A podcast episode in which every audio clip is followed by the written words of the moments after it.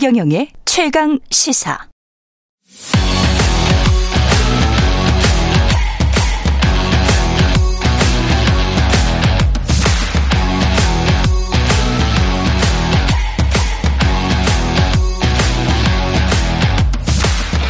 네, 오늘 처음 선보이는 코너입니다. 민과 함께 매월 마지막 금요일 월간으로 찾아뵙겠습니다. 깊이 있고 품격 있는 정치 토크, 정치 컨설팅 민의 박성민 대표와 함께 하겠습니다. 안녕하십니까? 예. 안녕하세요. 민과 함께 코너명은 마음에 드십니까? 네. 음악은 좋은데. 님과 함께 틀려고 그랬었죠? 아, 아니에요. 좋은 음악 드셨네. 예, 네, 아니에요. 그렇게 그 올드하지 않습니다, 저희가. 예. 하여튼 뭐 예. 이름에 걸맞게. 예. 활약을 기대하겠습니다. 예. 총선 지금 한 10개월 남았는데 오늘 관전 포인트 중심으로 바로 앞전에는 이준석 전 대표하고 홍익표 의원이 이제 여야 정부 윤석열 정부 혁신에 관해서 말했는데 이것도 저 10개월 남았는데 이 총선도 어떻게 보면 누가 더 혁신할 수 있을까? 누가 덜 망가질 수 있을까? 뭐 어떻게 보세요? 관전 포인트가 10개월 남았기 때문에 예. 뭐 우리 총선 전망은 내년에 가야 그렇겠죠. 우리가 전망을 조금 해볼 수 있을 것 같고 지금 예. 시점에서는 이제 세 가지가 이제 관전 포인트로 보입니다. 세 가지. 일단은 첫째는 김기현 국민의힘 대표, 이재명 민주당 대표 체제가 유지될 거냐. 아, 현 체제가 유지될 거냐, 여야가. 이게 이제 그 제일 중요한 것 같고 예. 두 번째는 양당이 지금 구심력보다 원심력이 지금 둘 다 이제 있는데 예. 그 원심력이 더 강해지면서 분열할 거냐. 이거 세 번째는 그 결과 경쟁력 있는 제3당이 나올 거냐. 이 시점에서는 뭐 그 세 가지가 제가 보는 가장 중요한 선거에 영향을 미치는. 예. 근데 이 선거에 영향을 미치는 여기에 지금 어떻게 보면 가장 어떻게 보면이 아니고 뭐 모든 측면에서 가장 큰 권력이라고 할 수 있는 대통령이 지금 반국가 세력이랄지 뭐 이런 굉장히 센 발언을 하시잖아요. 이런 것들이 총선에 미칠 영향 같은 건 없을까요? 그러니까 대통령의 어떤 통치 스타일이 그러니까 이제 뭐 개별 이슈를 제가 다 여기서 논평할 예, 수는 없으니까 그렇죠. 종합적으로 어쨌든 지금 대통령의 긍부정 평가를 우리가 볼 수밖에 없지 않습니까? 예. 그러니까 선거에 영향을 미치는 지표는 세 가지인데 예. 뭐 정당 지도나 이런 거는 상대적으로 뭐 별로 중요하지 않고 가장 중요한 거는 대통령 그 국정운영 평가, 예. 긍부정 평가가 제일 중요한 거고 두 번째는 예. 이제 여론조사 기관마다 좀 다르게 물어보긴 하지만 그렇죠. 예, 국정 안정을 위해서 여당을 찍을 거냐 아니면 정권 견제를 위해서 야당을 찍을 거냐라는 그렇죠. 여당 찍냐 야당 찍냐 이게 있어요. 예. 이게 이제 아주 중요한 지표 중에 하나입니다. 그다음에 보조 지표로는 이건 조사 기관들이 거의 조사를 안 하는데 야당이 대안이냐. 야당이 대안이냐도 굉장히 중요하거든요. 야당에 대한 평가도 그렇겠죠. 가끔 뭐 야당 대표에 대한 그 호감도를 평가하기도 하고 중무생에 대한 평가도 있지만 네. 야당이 대안이냐 이 세 가지를 지표를 보면 되겠는데 지금 이제 전화면접 조사로 보면 대통령 긍정 부정 평가가 계속 압도적으로 높지 않습니까? 그렇죠. 다만 이제 요거는 35대 55를 그 잘 주시해야 됩니다. 그러니까 35대 55를 긍정평가가 35% 미치고 예. 부정평가가 55를 넘는다면 예. 이 구도가 정권 심판론이 작동할 겁니다. 총선 전까지 만약에 이렇게 된다면. 예, 그렇죠. 그런데 이제 시간이 가서 부정평가가 더 높더라도 뭐 예를 들면 긍정평가가 한 40 정도 되고 그렇죠. 부정이 한 50 정도 되면 좀 내려온다면. 예, 그러면 이제 그거는 인물 경쟁력이나 뭐 이슈나 이런 걸로 이제 변화가 되고 예. 민주당이 간과하지 말아야 될 거는 지금 대통령 그 긍정평가가 한 35에서 40 정도 안에 지금 왔다 갔다 그렇죠. 하는데 실제로 고관여층 투표할 가능성이 있는 적극적인 그 관심층은 그렇게 차이 나지는 않습니다. 아. 그러니까 요 문제를 민주당 입장에서는 조금 더 간과하면 안 된다 이렇게 보셔야 될 것 같고요. 그러니까 국민의힘 열렬 지지자 그다음에 민주당 열렬 지지자들을 30% 놓고 보면 총선 투표율이 한 60밖에 안 되잖아요. 예, 지난번은 66이었지만 이번에는 예. 그보다 좀 낮을 거로 보죠.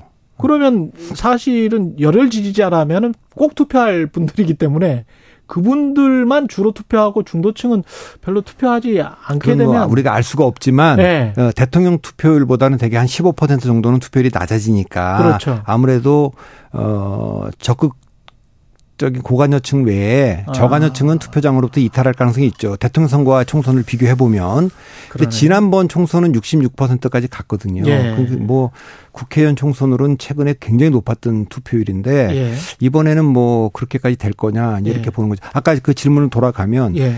어쨌든 윤 대통령이 이제 집권 2년을 하고서 선거를 치르는 거 아닙니까? 그래서 예. 대통령 이름으로 치르겠다. 그렇죠. 중간평가다 이렇게 얘기를 하고 있는데 그거는 적어도 대통령 긍정평가가 한 40%에는 도달해야 될 겁니다. 만약 그렇게 안 되면 과거에 대한 평가, 지난 2년에 대한 평가보다도 미래. 그러니까 그렇게 되면 뭐 이제 차기 주자들을 대거 내세워서 치를 수도 있기 때문에 현 시점에서는 좀 더 지켜봐야 됩니다만, 이제 아까 이제 민주당이 그 유념해야 될 걸 짚었다면 국민의힘과 윤석열 대통령이 유념해야 될 거는 외교적 퍼포먼스를 계속 지금 하고 있어요. 한미 정상회담도 그렇죠. 하고. 네. 그렇게 해서 뭐 한미동맹 70주년을 맞아서 큰 행사도 하고 이렇게 했는데도 지지율이 이렇게 40%를 못 넘어간다. 예. 그러면 아, 이건 뭔가 좀 이렇게 그 이상하다. 이렇게 네. 느껴야 될 겁니다. 그거는 제가 뭐 여러 번 방송에서도 글로서도 얘기를 했지만 윤 대통령을 지지했던 분들 중에는 두 부류가 있지 않습니까? 흔쾌히 찍은 분도 있고 마지못해 찍은 분도 있죠. 예. 흔쾌히 찍었든 마지못해 찍었든 그게 찍었던 분들은 문재인 정부와 다른 윤석열 정부를 원한 겁니다. 문재인 대통령과 다른 윤석열 대통령을 원한 거죠. 그렇겠죠. 다르다는 건 두 가지인데 하나는 정책. 문재인 대통령과 문재인 정부가 했던 정책을 다 뒤집어라. 이건 지금 그렇게 하고 있지 않습니까? 뭐 외교, 안보, 경제, 뭐 부동산, 재정 모든 걸 다 그렇게 하고 있는데 그러니까 흔쾌히 찍었던 분들은 만족할 거예요. 그래서 한 35% 나오는 거고 예. 그 이탈했던 그 중도층이라든가 이런 분들은 그 정책뿐만 아니라 정책 태도도 좀 다르게 했으면 좋겠다. 좀 잘못한 게 있으면 예, 잘못한 게 있으면 좀 인정도 하고 또 책임도 지고 사과도 하고 또 인사 문제도 조금 더 국민들이 신망 있는 분들하고 이렇게 이걸 바라고 있는데 이제 그런 점에 아쉬움이 있기 때문에 예. 그러니까 지금까지는 이제 흔쾌히 지지하는 분들하고 좀 다른 태도를 보입니다. 그러나 예. 이게 또 선거가 다가오면 조금씩 다 움직일 겁니다. 그러니까 지금은 대통령에 대한 평가가 우선하는 시간이거든요. 예. 그러니까 그거에 대해서 좀 엄격하게 보고 있지만 예. 민주당이 지금 이재명 대표나 민주당이 또 놓치지 않아야 될 거는 이게 자칫하면 이제 선거가 총선이 다가오면 그동안 180석을 가지고 지금은 이제 그보다 안 되면 180석 지난 총선 때 만들어줬는데 그걸로 뭘 했느냐 도대체. 이래서 또 야당 심판론이 작동할 수 있기 때문에 2020년이 예. 그랬거든요. 그렇군요. 2020년이 이제 탄핵의 강을 못 넘는 바람에 한교안 대표 체제 때문에 그래서 야당 심판론이 작동하는 바람에 예. 민주당이 180석이나 하지 않았습니까? 그러니까 지금 시점에서는 모든 정치 세력이 모든 정당이 기회 요인과 위험 요인을 다 안고 있는 시기니까 앞으로 어떻게 하느냐에 따라 좀 달려있다고 봅니다. 예, 대통령 국정 지지도와 관련해서 그 변수와 관련해서 좀 설명을 해 주셨고요. 아까 모두에 이제 설명하시려고 했던 것들은 김기현, 이재명 대표 체제가 유지될까 여부 그 변수를 말씀하셨는데 그것부터 좀 설명을 해 주십시오.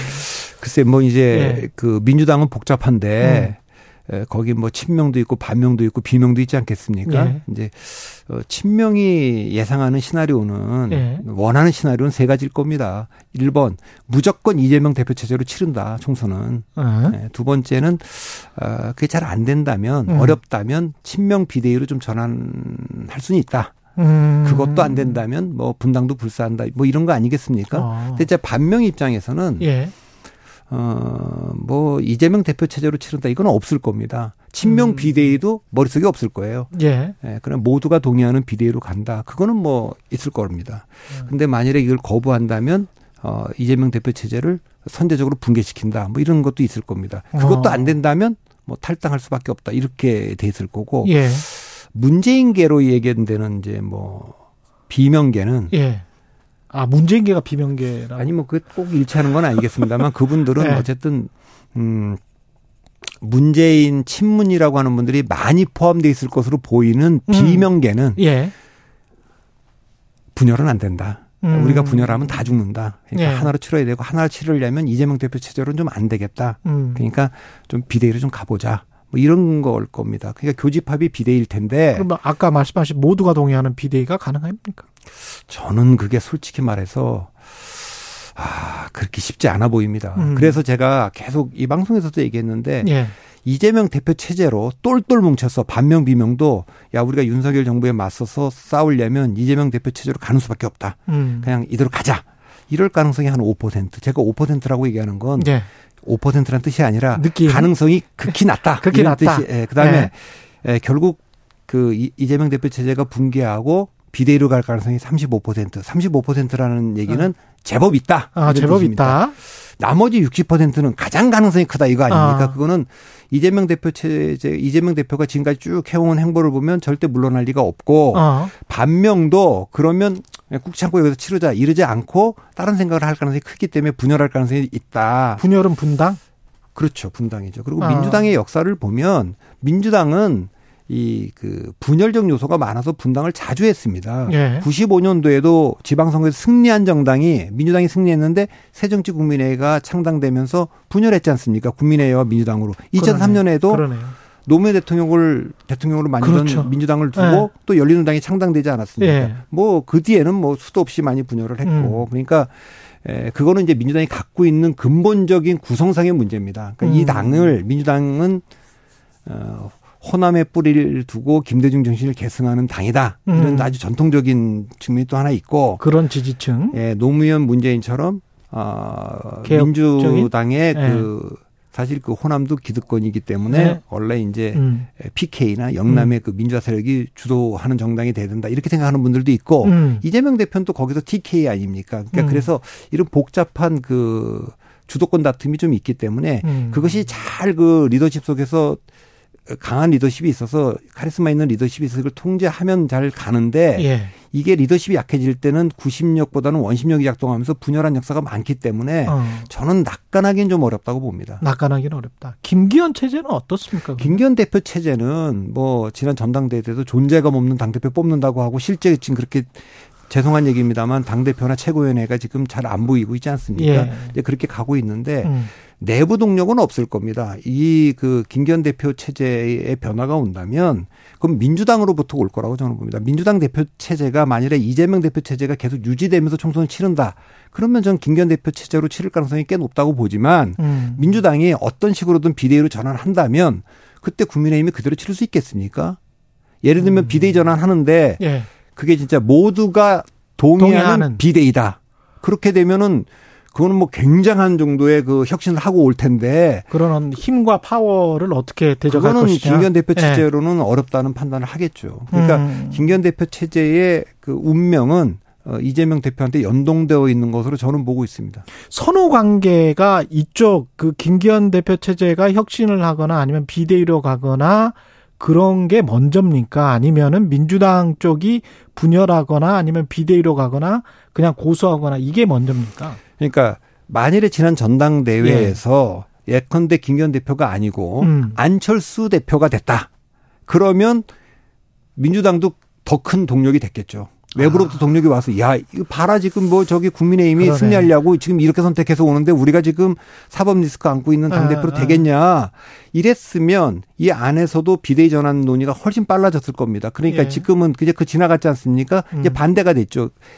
국민의힘의 내부 동력이 없기 때문에 이 동력이 민주당의 비대위 전환이 온다면 그런다면 이제 국민의힘도 변화가 오겠죠. 이제 예. 그렇게 바뀌었죠. 지난 전당대회 전이었다면 전당대회에서 만일에 국민의힘이 먼저 변했다면 혁신을 선택했다면 민주당도 뭐 뒤따라갈 수밖에 없고 정치란 게 그런 거 아니겠습니까? 결국 그러면 아까 한 65% 그런 말로 60% 그런 말로 아마도 분당의 가능성이 높을 것 같다. 민주당은 그렇게 이제 예측을 하셨는데 그 말로 유추해 보면 민주당도 분당하면 국민의힘도 분당할 가능성이 있습니까? 높습니까? 그거는 됩니까? 뭐 제가 뭐 확신을 못 하겠는데 예. 굳이 다르게 시나리오로 얘기한다면 2020년처럼 양당으로 똘똘 뭉쳐서 66% 투표율을 가면서 거의 뭐 제3세력이라는 건 없는 그런 양자 구도로 치러질 가능성이 저는 한 20% 정도 가능성이 있다고 계속 말씀드리고 예. 2016년도 네. 2016년은 가운데 국민의당이라고 하는 강력한 제3당이 있었어요. 그냥 뭐 제3당은 늘 있었지만 강력한 제3당 아닙니까? 그렇죠. 이 강력한 제3당이 나올 가능성, 그렇게 3자 구도로 치러질 가능성도 한 40%는 돼 보이고. 지금 현재 상황이? 예. 예. 그다음에 96년도처럼 그때는 양당이 다 분열했거든요. 예. 여권은 신한국당과 자민련으로 분열을 했고 야권은 국민의힘과 민주당으로 분열을 했습니다. 이런 4자 구도로 치러질 가능성도 전 40%가 있다고 보는데 지금 시점에서는 그걸 뭐 판단하기는 좀 어렵죠. 예. 그래서 제3지대가 강력해지려면 조건은 1당이나 2당에서 우선 크게 균열이 나야 됩니다. 지난 2016년에는 일단 민주당에서 파열음이 났지 않습니까? 그 문재인 대표가 될 때 나왔던 박지원 그 의원. 그러네요. 예. 그래서 호남대 문재인, 호남에서 반 문재인 바람이 불면서 가다가 혁신위가 이제 김상곤 조국 혁신위가 있었지만 안철수 의원이 뭐 9월 달에 혁신은 실패했다 이러면서 이제 문재인 안철수 대립으로 가다가 결국은 안철수가 12월 13일 탈당하면서 또 호남 의원들 다 탈당하면서 예. 실제 2016년 그 총선에서 호남에서 23석이나 국민의당이 가져갔지 않습니까? 이제 그러면서 그것만 가져간 게 아니라 이제 그 새누리당에서 박근혜 대통령 쪽에서 당의 그 유승민 의원을 공천 배제하면서 무소속하면서 그랬네요. 거기도 또 파동이 나면서 그랬네요. 제3당인 국민의당이 양쪽 세력을 흡수하면서 이제 가지 않았습니까? 이제 그렇게 될 가능성도 있지만 뭐 역사적으로 제3당이 성공한 건 자민련 성공이나 아니면 96년 자민련 50석 했거든요. 그렇죠. 그리고 국민의당이 2016년에 38석 하지 않았습니까? 뭐 대선 주자급이 있어야 되고 양당이 동시에 균열을 해야 되고 뭐 이런 것들 다 만족해야 되기 때문에 예. 지금 시점에서 판단하기는 어렵지만 그러나 이제 그 가능성은 지금 민주당이 우선 지금 좀 불안정한 상황에 있거든요. 제가 예. 보기에는. 그래서 조금 더 지켜봐야 될. 그러면 그 제3당을 우리가 어떻게 그 이해를 해야 될까요? 가령 지금 금태섭, 양향자 이런 어떤 제3당을 말씀을 하시는 건지 또는 민주당이 분당이 되면 또는 뭐 거기에 영향을 받아서 국민의힘의 일부 세력이 분당이 되면 또는 그들이 합종 연행을 하면 그 어떤 제3당을 말씀하시는 건지. 그러니까 지금 만들어지는 예. 그 뭐 금태섭 양향자 이분들이 당 만든다고 하는 거를 말하는 건 아니고요. 뭐 그분들도 합류할 수 있을지 모르겠습니다만 예. 결국은 그 1당이나 2당에서 굉장히 큰 파열음이 나면서 큰 그 균열이 올 때 그때 이제 제3당 바람은 부는 거 아니겠습니까? 그러니까 96년도에도 자민련이 바람을 일으켰던 거는 원래 3당 합당을 했다가 지방선거 앞두고 이제 JP가 쫓겨나서 이제 지방선거 때는 자민련으로 충청도를 석권했는데 예. 그해 이제 뭐 95년 12월 달에 전두환 노태우 두 전직 대통령이 구속되면서 TK마저 신한국당으로부터 이반하면서 자민련하고 손잡았잖아요. 그래서 예. 사실 거기서 TK에서 엄청나게 의석을 많이 얻어서 대구 같은 데서. 그래서 50석을 하지 않았습니까? 그러니까 그런 조건이 동시에 만족해야 되기 때문에 이런 것은 아마도 네. 지금보다는 연말이나 내년 초까지 가서 그쯤에. 공천의 그 가시권에 들어와야 그렇게 될 수 있을 것 같고 국민의힘은 아무래도 이제 우리가 뭐 조금 전에 나왔던 이준석 대표라든가 윤승민 뭐 전 의원이라든가 이런 분들 우리가 이제 주목하고는 있습니다만 예.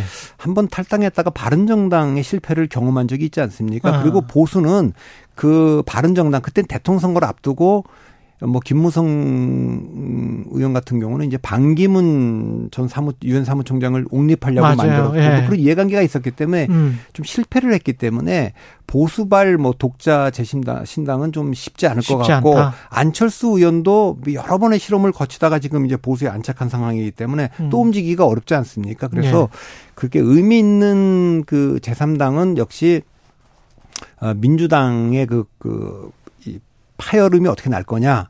여기서 이제 일단 보이고요. 조국 전 장관 같은 경우는 변수가 돼요? 저는 안 될 거라고 봅니다. 안 됩니다. 예, 예. 안 된다는 게 나오지 않을 것이다 아니면. 그건 제가 알 수가 없죠. 나와도 별로. 그 파열음이 안 될 것이다. 안 된다고 보죠. 예. 그러니까 조국 전 장관은 뭐 지금 본인이 또 이제 재판도 받고 있기 때문에 그걸 넘어서야 되겠습니다만 뭐 조국 전 장관이 출마를 해야 된다 그래서 저 개인적으로 제가 그분 모릅니다만 저한테 물어보면 출마하면 안 된다고 다 떠나서 그러니까 조언을 해줄 것이다. 예, 그렇게. 그렇죠. 왜냐하면 정치라는 거는 뭘 안 하는 게 뒷볼트인데 그럼 이제 길게 봐야죠. 지금 재판을 받고 있으니까 뭐 지금 뭐 관악으로 나간다, 광주로 나간다, 뭐. 뭐 부산으로 나간다. 그런데 부산으로 나간다는 거는 조국 전 장관이 상처를, 데미지를, 이미지 타격을 입기 전에 차세대 주자로서 나는 부산 출신이니까 거길 지역적 기반으로 갖는다고 할 때나 거론해 볼 수 있는 거죠. 거기 가면 뭐 어렵겠죠. 광주도 마찬가지고. 신당을 만든다 그런데 저는 뭐 그건 어렵다고 봅니다. 그러니까 이렇게 상처받은 분들이 공천에 탈락하는 분들이 많이 합류할 수는 있어요. 예. 근데 그렇게 되면 그건 제3당이 아니라 2000년에 기억하실지 모르지만 한나라당으로부터 이탈해갖고 만들어지는 민국당이라는 당이 있습니다. 민국당이라는 당이 있는데 그 뭐 쟁쟁한 분들이 있죠. 이기택도 있고 김윤환도 있고 이순도 있고 뭐 다 있는데 그거 안 됐지 않습니까? 예. 그러니까 그 제3당이라는 게 명분이 없으면 그게 어려운데 뭐 저는 뭐 조국 정관의 그 개인적 출마를 해도 그 저는 뭐 어려울 거라고 보기 때문에 그렇죠. 그 큰 변수는 안 될 거라고 봅니다. 다른 뭐 만약에 검사들을 지금 루머대로 검사들을 많이 공천한다. 그래서 기존의 국회의원들이 많이 좀 탈락한다. 뭐 이런 것들이 영향을 혹시 미칠까요? 공천파동 같은 것? 그거는 뭐 공천파동은 늘 있었기 때문에 뭐 그건 있을 겁니다만, 지금 법조인들을 다 합치면은, 한 15%쯤 될 겁니다. 지금 국회의원들 중에. 그 중에서, 정체성이 이제 뭐 예를 들면은 뭐 홍준표다 또 원희룡이다 권영세 이런 검사 출신이긴 하지만, 검사로 근무했던 시간보다 정치인으로 근무했던 시간이 더 많으면 이 사람들은 정치인으로 분류하는 게 맞아요. 이제 그렇게 보는 게 맞고 옛날에 군인들이 정치하던 시절에는 육사 출신들이 많았거든요. 네. 그 다음에는 운동권 출신들이 압도적으로 많았어요. 근데 그 두 세력이 다 지금 무너지고 나서는 법조인들이 들어오는 건 자연스러운데 그래서 뭐 검사가 됐든 판사 출신이 됐든 또 변호사가 됐든 전 공천하는 건 있을 수 있다고 봅니다. 법을 다루는 게 입법기관이니까 다만. 지금 기술의 시대니까 과학기술이나 경제를 좀 이해하는 분들도 한 10%좀 들어왔으면 좋겠고 기업인이나 뭐 이런 분들 기술자들. 네. 그다음에 외교안보가 너무 중요하지 않습니까? 그렇죠. 외교안보 전문가들이 한 10%좀 들어와 있는 상황이라면 뭐 그 속에서 법조인들이 한 20% 차지하는 거는 전 나쁘지 않다고 봅니다. 이 균형이 깨져 있는 게 좀 문제라고 좀 보기 때문에 그거 뭐 한다면 해도 되는데 국민의힘은 별로 공천파동이 나질 않을 겁니다. 왜냐하면 지난번에 너무 졌거든요. 그래서 수도권이 텅텅 비어 있습니다. 지금. 그래서 줄 건 많다?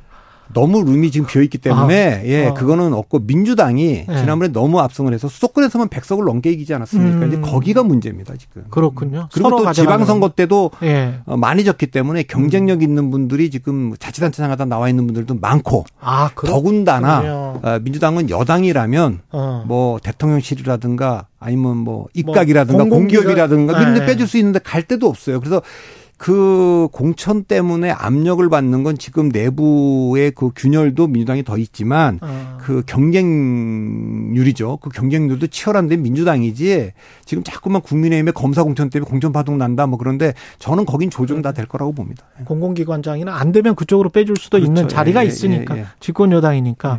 근데 외연 확장을 위해서 가령 뭐 천하용인이랄지 이준석 전 대표랄지 적극적으로 나중에 이렇게 좀 끌어들이고 그럴 가능성은 어떻게 보세요? 그것도 국민의힘은? 뭐 제가 알 수가 없죠. 이제 그런 거 못 맞추는 걸로 유명해서 제가 뭐 정치권 펠레인데 다만 제가 이런 얘기하죠. 이준석 대표는 또 천하용인은 지난번에 SM 사태 같은 때를 보면 그럼 뭐 카카오 연합과 하이브 연합이 싸우는 도중에 중간에 뭐 얼라인 같은 그 행동주의 펀드들이 있지 않습니까? 그렇죠, 그런 펀드들은 어쨌든 그 주주 중심에 뭐 이렇게 뭐 경영을 해야 된다 이렇게 하는 거 아닙니까? 그렇죠. 뭐 실제로 명분은 적어도 그러니까 혁신을 외치는 이제 소장파들은 그런 역할을 하는 거죠. 뭐 이준석 대표나 천하용인은 그런 역할을 하는 거 아니겠습니까? 그렇죠. 자 그러면 전 이준석 대표도 다른 적 뭐 얘기 뭐 많이들 나오지만 본인이 공언한 대로 그냥 상계동 나가겠다 그럼 상계동 나가는 게 맞다고 보고 당도 이준석 전 대표가 전직 당 대표인데. 당연히 공천 줘야죠. 주는 게 맞고 천하용인도 아니 지금 뭐 사람이 없어갖고 지금 누구 내보낼까 고민하는데 뭐 그런 분들도 줘야죠. 이렇게 쭉 듣다 보면 결국은 제3세력의 파괴력이 그렇게 클 것 같지는 않다고 판단하시는. 지금 예측할 수 없어요. 지금 예측할 수 없다. 지금 우리 선거가 이 시점에서 예측된 적이 없기 때문에 그거는 뭐 내년에 2020년에는 1월달, 2월달까지도 민주당은 전망이 좋지 않았어요. 그때는 저 미래통합당이 미래한국당이랑 우린 위성정당 한다고 얘기하고 그것도 만들 수 없는 상황, 명분이 없어 못 만든다고 할 때는 미래통합당보다도 전망이 좋지 않았어요. 그런데 이제 그 한교안 대표가 공천 과정에서 탄핵의 강을 그때 이제 확 넘지 못하고 심지어는 보수 유튜버들을 국회로 이제 뭐 난입하기도 하고 막 이러는 것 때문에 중도 보수층이 아 이게 아직 보수 미래통합당이 탄핵의 강을 완전히 못 넘었구나 이래 갖고 예. 이제 그 마지막으로 한 번 더 심판을 하느라고 그렇게 된 것이지 그렇기 때문에 저는 뭐 이번 선거도 내년도 가서 내년 1월 달 가서나 이제 뭐 구도가 잡히지 그전엔 잡히지 않을 거기 때문에 제3당이 얼마나 파워가 있을 거냐를 지금 얘기하기 좀 어렵다고 봅니다. 1분도 안 남았는데 마지막 궁금한 거 윤석열 이재명을 제외한다면 총선에 영향력을 미칠 키플레이어는 그러면 누구일까요? 윤석열 이재명을 제외한다면 뭐 없습니까 지금은? 예, 지금은 뭐 없습니까? 안 보입니까? 예, 지금은 안 보이고 그거는 그 인물이 만들어내는 게 아니고 상황이 만들어내는 거기 때문에 예. 그거는 뭐 1월달, 2월달 가서 봐야 될 것 같습니다. 혹시 전임 대통령이 어떤 영향력을 끼칠 가능성? 저는 크게 보지 않습니다. 크게 보지 않습니다. 예, 뭐 박근혜 대통령 측근들은 이제 대구 경북 지역에서 일부 명예회복을 하려고 나오는 분들이 있고 개인적인 그 개인기를 그렇죠. 돌파 가능할 수가 있고 예. 문재인 대통령은 계속 그 뭐 전원에 의하면 뭔가 좀 움직이고 싶은 마음이 좀 있기 때문에 예. 오히려 예, 그건 주목하고 있는데 그건 자칫하면 이제 민주당이 여러 복잡한 그렇지. 상황이 지금 엉켜 있어서 예, 분열적 요소에 아까 문재인 조국 뭐 이런 분들 이낙연 대표도 기웃하고 했기 때문에 예. 그런 건 좀 있을지 모르겠습니다. 예. 여기까지 듣겠습니다. 아까 대통령 지지율 관련해서 가장 최근에 한국갤럽 여론조사 기준으로 말씀드리면요. 한국갤럽이 자체 조사한 결과 20일부터 22일까지 윤석열 대통령 직무수행 긍정평가 36, 부정평가 57%고요. 자세한 내용은 중앙선거 여론조사심의 홈페이지 참조하시면 되고 오늘 오전 8시 40분 제주 지역에 호우경보 발효됐습니다. 안전에 유의하시고요.